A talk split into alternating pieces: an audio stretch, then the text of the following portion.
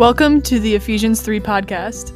Here you can listen to the student talks given at Ephesians 3, a weekly fellowship where students at Newman Parish in Columbia, Missouri speak on topics of faith and experience fellowship and life-giving community. Based on the passage of Ephesians chapter 3, verses 17 through 19, the ministry seeks to lead students deeper in the Catholic faith through community, conversation, and prayer. We hope you enjoy listening to this episode.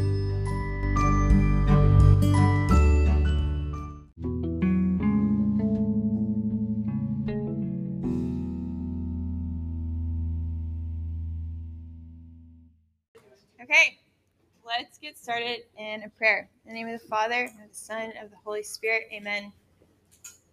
Come, Holy Spirit, come through Mary, teach us to pray.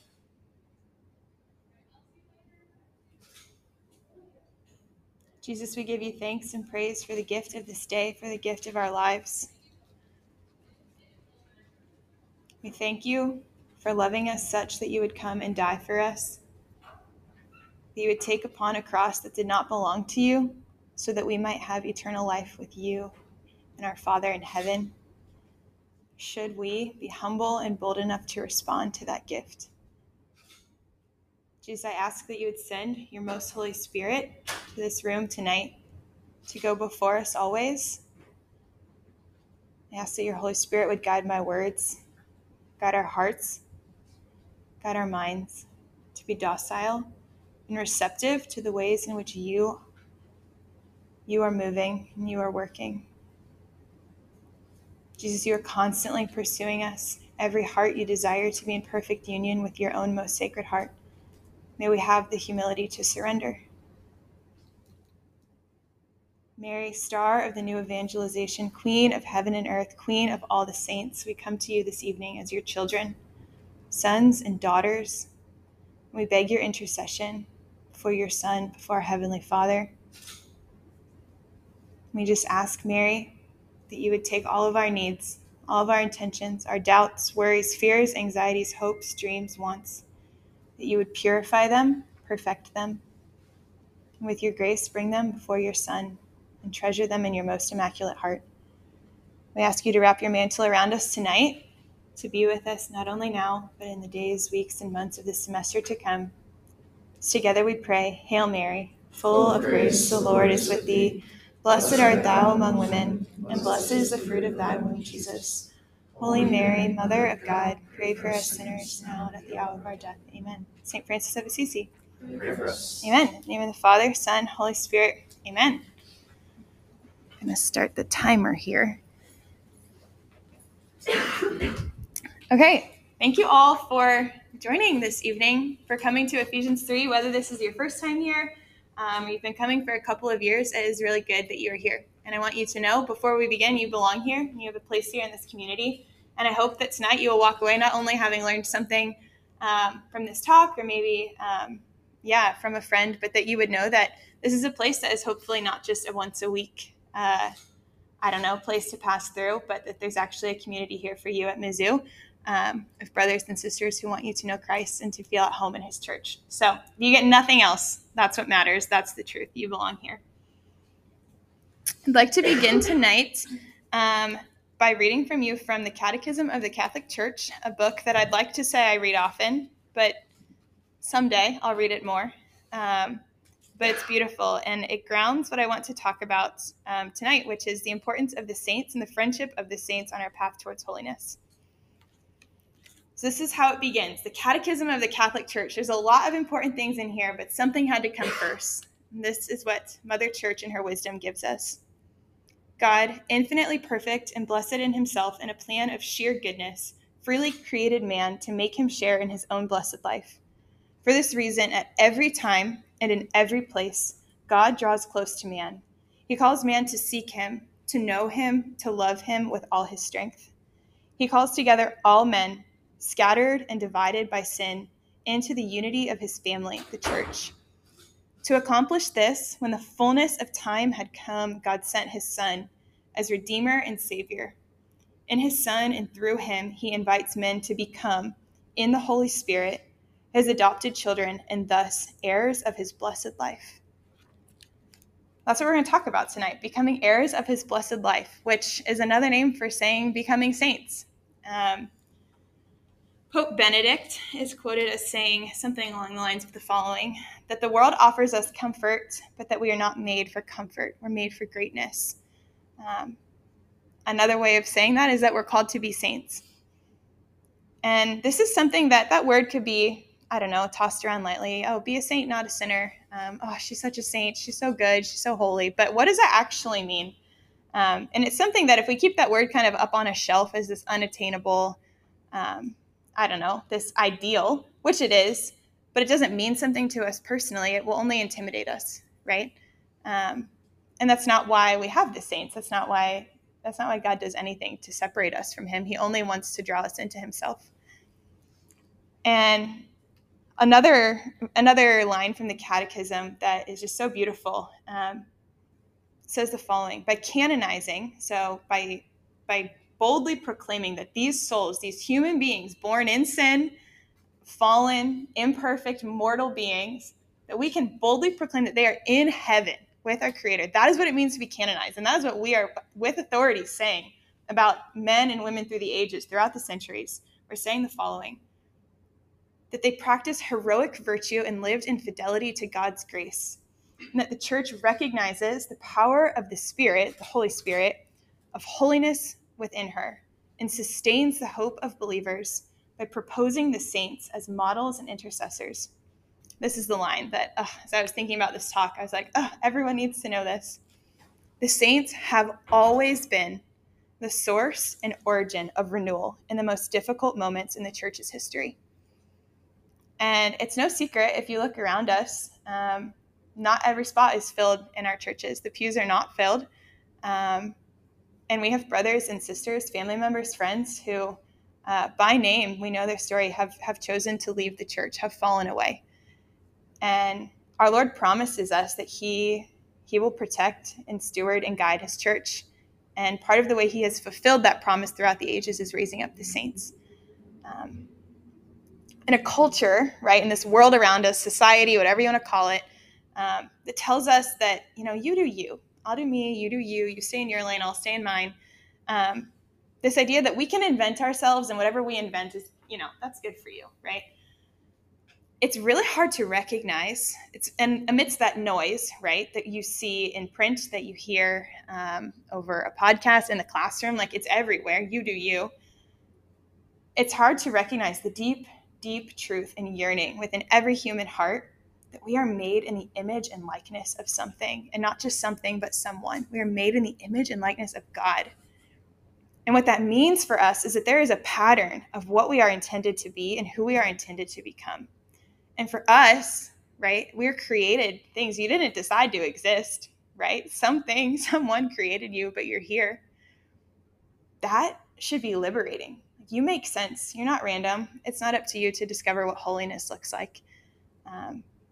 But the reality is that we have this journey to travel, right? Like who we are now, I'll be the first to say, I don't think that I merit the title of saint right now. There are parts of my life that are not perfectly worked out. There are ways in which I fail to love. I struggle to trust. I fail to choose the good. There are plenty of those ways that are very clear in my life right now. But I know what I want. I want to be in heaven with my Heavenly Father. I want to delight in the love and the radiant light of the Blessed Virgin Mary. I want to see the halls of heaven filled with the saints. But that journey from where I am now to where I want to go, that can feel infinite. Does anyone ever feel that is, I don't know. I don't hike much, but I imagine like looking up from the base of a mountain is pretty discouraging. I hiked the Camino, actually. This is not written down. I hiked the Camino this summer, and I did not train. And I knew that I didn't train. Because by the end of the Camino, I was in dire condition. I was like, I think I tore my ACL. I didn't tear my ACL, but I was just really worn out. And that is how we can feel in the spiritual life, right? Like, I'm trying to be patient, but this person is just driving me nuts. I can't do it, right? That discouragement comes in so quickly. And the church knows this. When I say the church, I'm talking about something very particular. The Catholic Church has stewarded and shepherded the wisdom of Christ entrusted to the apostles throughout the ages And she's given us something to kind of wrap our minds around. I'm here at the base of this mountain, and if I envision the heavens at the top, how do I get there? She actually names what we need to do. And that our growth in holiness corresponds to a growth in virtue. That's an important word that I want us to talk about tonight. And to do that, I'm also going to turn back to Faithful Friend, Catechism, and just offer you the following. A virtue is a habitual and firm disposition to do the good. It allows the person not only to perform good acts, but to give the best of himself. The virtuous person tends toward the good with all his sensory and spiritual powers. He pursues the good and chooses it in concrete actions. The goal of a virtuous life is to become like God. To become like God, that is a big statement. That's exactly what we're here to do. That is why you were created. You were created to be with him forever. And to be with him, we actually need to be transformed into him. I would imagine, many of you might have a similar experience, right? That seeking to grow in virtue, we can go from I don't care, right? That's one place of I'll do whatever I want, to maybe we're like starting to care. Maybe you're at that point in college, the point in the semester where you're like, yeah, like made some decisions. It's not exactly how I would like to start off the college career. I'm a couple years in and still doesn't really feel awesome. And I just keep showing up and doing the things. And again, that spirit of discouragement is loud and it can be isolating. And we're not made for isolation. We're made for communion. It's called the communion of saints. And in these ways that we might struggle in virtue, to be more patient, to be more chaste, to be more merciful, all of these things, like, it's real. And the struggles you're facing, like, they are real. So I want to name, like, perfection is not the goal that we're going for on our own. Perfection by grace is actually what we're made for.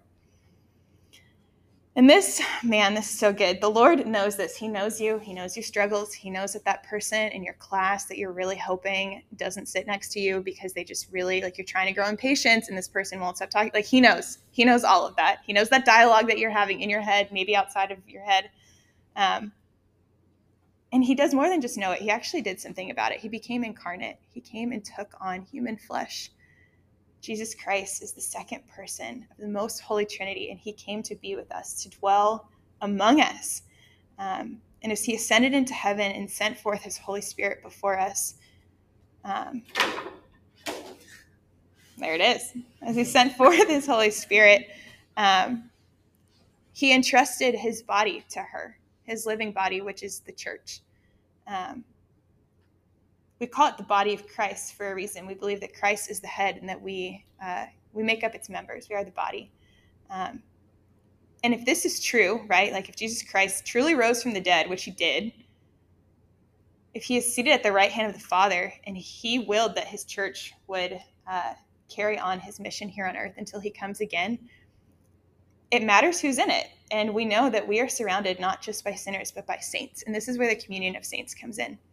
And I would dare to say, this is a bold statement, I would dare to say that if Jesus, in instituting his church, his bride, and entrusting her to the guidance and wisdom of the Holy Spirit, did so knowing that there would be saints raised up over the course of generations, he did that because he wants that for us.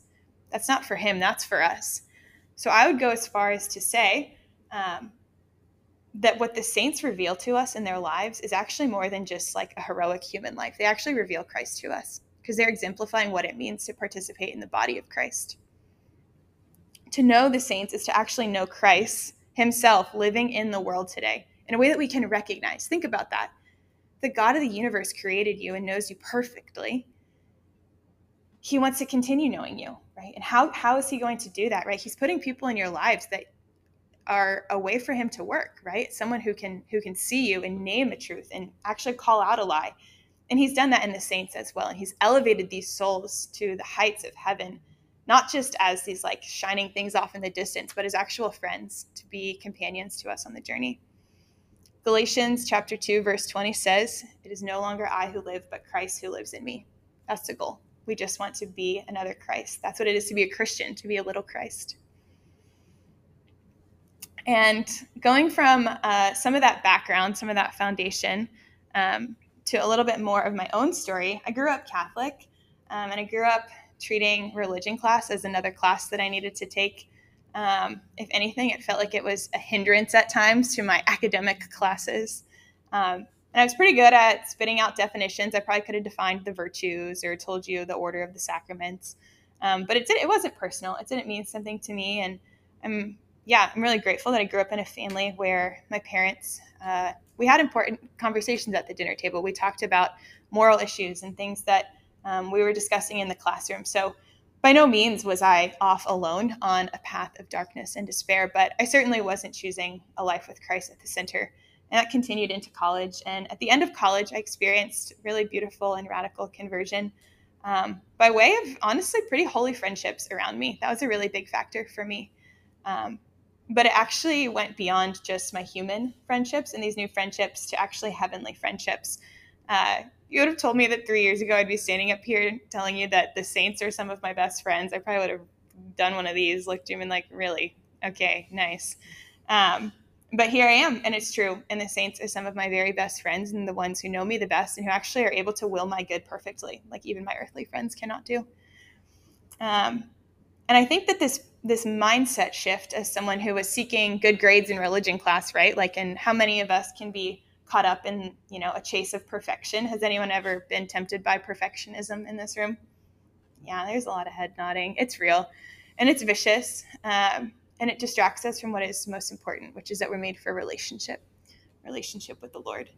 And how I came to go from, okay, I know these things about the faith. Like I know these vocab terms. I know these things I'm supposed to do, these sins I'm not supposed to commit, right? Like I know these things. It didn't mean anything in my heart. And the distance from head to heart, it's a long way to travel, especially if you're stubborn like I have been. But there are a couple of saints who, by way of good, holy human friends, right, who maybe read a book or heard a podcast, they just introduced me to them. They're like, I think you would like this. It was that simple. It wasn't like this profound lightning strike St. Paul moment. But it was like, you just kind of like, you kind of remind me of her. You seem to have like a similar temperament, disposition. She seems to care about that thing you care about. And I was just in a place of receptivity. That's how grace works. Like grace is always seeking to change our lives if only we will allow it. So maybe that's, something the Lord's inviting you to think about tonight, right? Like how is he inviting you to go deeper? What is that step?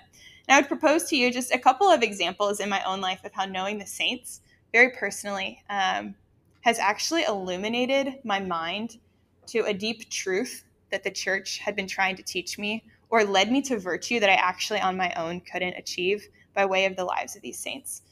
The first, I got to start with her because she's my spiritual best friend, St. Edith Stein, also known as St. Teresa Benedicta of the Cross. I could give a whole talk maybe for hours and hours about her, so I'm going to keep it to a couple of minutes. But if you want to talk about her, find me after this. She lived at the start of the 20th century, born in Breslau, Germany, which is like near modern day Poland-ish. The boundaries were moving at the time. She was a brilliant woman, born into a Jewish family, big intellect. She actually renounced her Jewish faith for a period of time, became an atheist, and a very, very intelligent atheist that had very good arguments for why God was not real, and went on to study philosophy at one of the most prestigious universities in all of Europe at the start of the 20th century. And it was there that she encountered, honestly, pretty similarly to me, a group of people who were living this Catholic faith that gave her pause. Like, what is that? These people are really smart. What do you mean that at the end of the day, this is all about God? Like that was a challenge to her, right? These people that she respected challenged her to go deeper. And gosh, could talk about how it happened in a lot of different ways, but in one of the most profound instances of grace in her life, she was visiting a friend. She was on vacation. That friend had a beautiful library, and she was a studious woman. She liked to read, and she found a book. And that book happened to be the autobiography of St. Teresa of Avila, the great Carmelite reformer, one of the doctors of the church today, the doctor on prayer, actually. And in a night, she read the autobiography of St. Teresa of Avila. I've tried to read it. I could barely get there a couple pages in a week. But she read it in a night. And at the end, she closed the book and she said, "This is the truth." She was baptized that January. This was in the fall. She was baptized that January. And she went on to teach at a Dominican school for girls for about 10 years, having recognized a call to enter the convent as a Carmelite nun, but unable to do so because of the strife it caused in her family. Until later when she did join the Carmelites. But she went on in those years after her conversion to write about something very important to her. And that was the identity and the truth about the essence of what it means to be a woman. What is femininity? Something that in the world at the time, there was a lot of discussion about, a lot of debate, ideas swirling around. And what she wrote glorified the wisdom of the church about male and female, he created them. That the model of perfect femininity is our Blessed Mother, and the way that she's perfectly receptive and empty of self so as to usher the life of another. And so perfectly empty of self, she was actually able to receive God himself, and that that's the goal for every feminine soul. And that to be a wife and a mother is not a burden. It's actually the greatest gift that women have to offer to the world. And to be a mother does not only mean that you have biological children, but it actually means it's how you relate to others, that you would receive their stories, that you would receive their lives. And she wrote essays and delivered lectures about this. And as I read this, right, this is me 2.5 years ago, sitting in the church reading this, I felt like she was talking to me. So I was sitting there about to make a decision about what to do at the end of college. And I had this ideal of an 80-hour work week in Washington, D.C., where I was going to wear high heels in my suit, and me, myself, and I were going to take over and fix everything. And I honestly, at the time, I don't think I would have been bold enough to name it, but my views about what it meant to be a woman were really distorted and really influenced by the culture around me. And it took St. Edith Stein actually calling it what it was, inspired by grace, cooperating with the Lord, to write and name a deep truth that I on my own couldn't even recognize I was searching for. And if you know me, you know that I give out the copy right here, Essays on Women. If you can read, you should read it. And I think all of you can probably read. It's amazing. Men, it's beautiful. But it changed everything. And the wisdom of the church about male-female complementarity is the greatest gift that we have to offer the culture today that is lost and confused and searching and hurting and suffering. And this woman who died a martyr in Auschwitz because of her Jewish blood changed my life with what she wrote. And when I read her writing, I think of it and I'm like, I just want to get coffee with her and ask her a question. I just want to talk to her. I just want to know, like, oh, if you only wrote one more page. Oh, I have a question. And it feels like a real person because she is a real person. We are made with an eternal soul. She is real. And it's not a coincidence that I encountered her when I did, by way of her writings, from a trusted friend. It's very ordinary how the saints interrupt our lives, but it's extraordinary what they seek to do. I could talk about St. Edith Stein for a long, long time, but there are a couple of other saints I just want to offer to you who, when I consider maybe what heaven looks like as they look at me, I kind of consider them all gathered around looking at me. And I'm like, ooh, like, who are the key players right now? What's going on? Who's really interceding? The Blessed Mother's always there. St. Joseph's always there. St. Edith Stein's always there. But someone who I did not want to know and who I did not want to be friends with was St. Therese. Had this big idea that I wanted to do something awesome, be big myself. And here's St. Therese just talking about the little way. And I was like, what the heck? I don't want to be little. I want to be big. And I railed against St. Therese. I did not want her as a friend. Imagine, okay, go back to like elementary school, right? You're there. And there's this person that just like keeps coming up to you like, hey, do you want to play? Hey, do you want to play recess together? Hey, can I sit next to you? And you're just like, can you leave me alone? Like, I have friends. I'm good. That was me straight up to St. Therese a year ago. And what St. Therese understood, and as I, again, it's grace working that my heart softened, as well as good trusted friends encouraging me, there's something there for you, right? It's bothering you so much that I think you need to be a little curious about it. That what St. Therese, what she talks about in being little is not because she's diminishing herself or the gift of what it means to be a human. But St. Therese recognizes that naming her littleness and her nothingness is actually permission for the Lord to do extraordinary things in her life. St. Therese, in saying, like, I want to take the elevator to heaven instead of the staircase, is not saying I'm lazy, I don't want to do it. But she's saying, Jesus, you are Lord. You are all-powerful, all-knowing. I give you permission to do whatever you want with my life so long as it brings you glory. That's humility. It's not, oh, don't pick me. Like, I don't need to go next. Like, I'll wait my turn. No, it was a radical surrender. And at a time in the church, think about this, at a time in the church where there was such a fixation on justice and punishment and what we are doing, all Therese could talk about was the mercy of the Lord. Again, a particular saint at a particular time that the culture and the world around her needed. There's so many more. Oh my gosh, I could talk to you about so many saints that are beloved friends, but in Saint Gianna Beretta Molla, she is a more modern saint. She was a wife and a mother and a medical doctor. Saint Gianna, as Gianna, before she was canonized, made dinner for her family. She changed diapers. She saw patients, and she lived in her normal Italian community. There was nothing out of the ordinary about her life, but in a moment of heroic sacrifice, when pregnant with her fourth child, she learned of a complication in pregnancy that would either result in the loss of her life or her child's. She chose that the child would live. And her daughter, Gianna, named after her, is alive today and walks around this earth giving testimony of her mom, a living saint.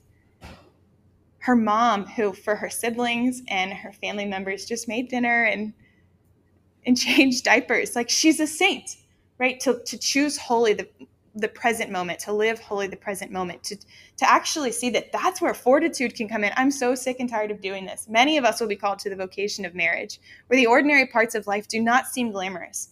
But that's what the Lord wants to use to make you a saint. And as you read the letters between St. Gianna and her husband, you recognize this beautiful love that is literally creating life between them. That's holiness. And it's something that has purified my understanding of what the sacrament of marriage is supposed to be, what it means for a husband to love a wife, to love her as Christ loves the church. That I've learned that from these people that lived in the 20th century. They wrote letters about it. We can read them. It's crazy. There are so many more. St. John, the beloved, who went from desiring to be preferred to others to resting in the goodness of being the beloved disciple. Gosh, I look at him in the Gospels and he teaches me how to trust. He teaches me how to love. And above all, I'd be remiss not to mention the Blessed Mother, Queen of all the angels and saints. Man, if there's any virtue you're struggling in, she's the Queen for a reason. Just ask her to let you know. Consider what it looked like to accompany her son for 3 years in public ministry.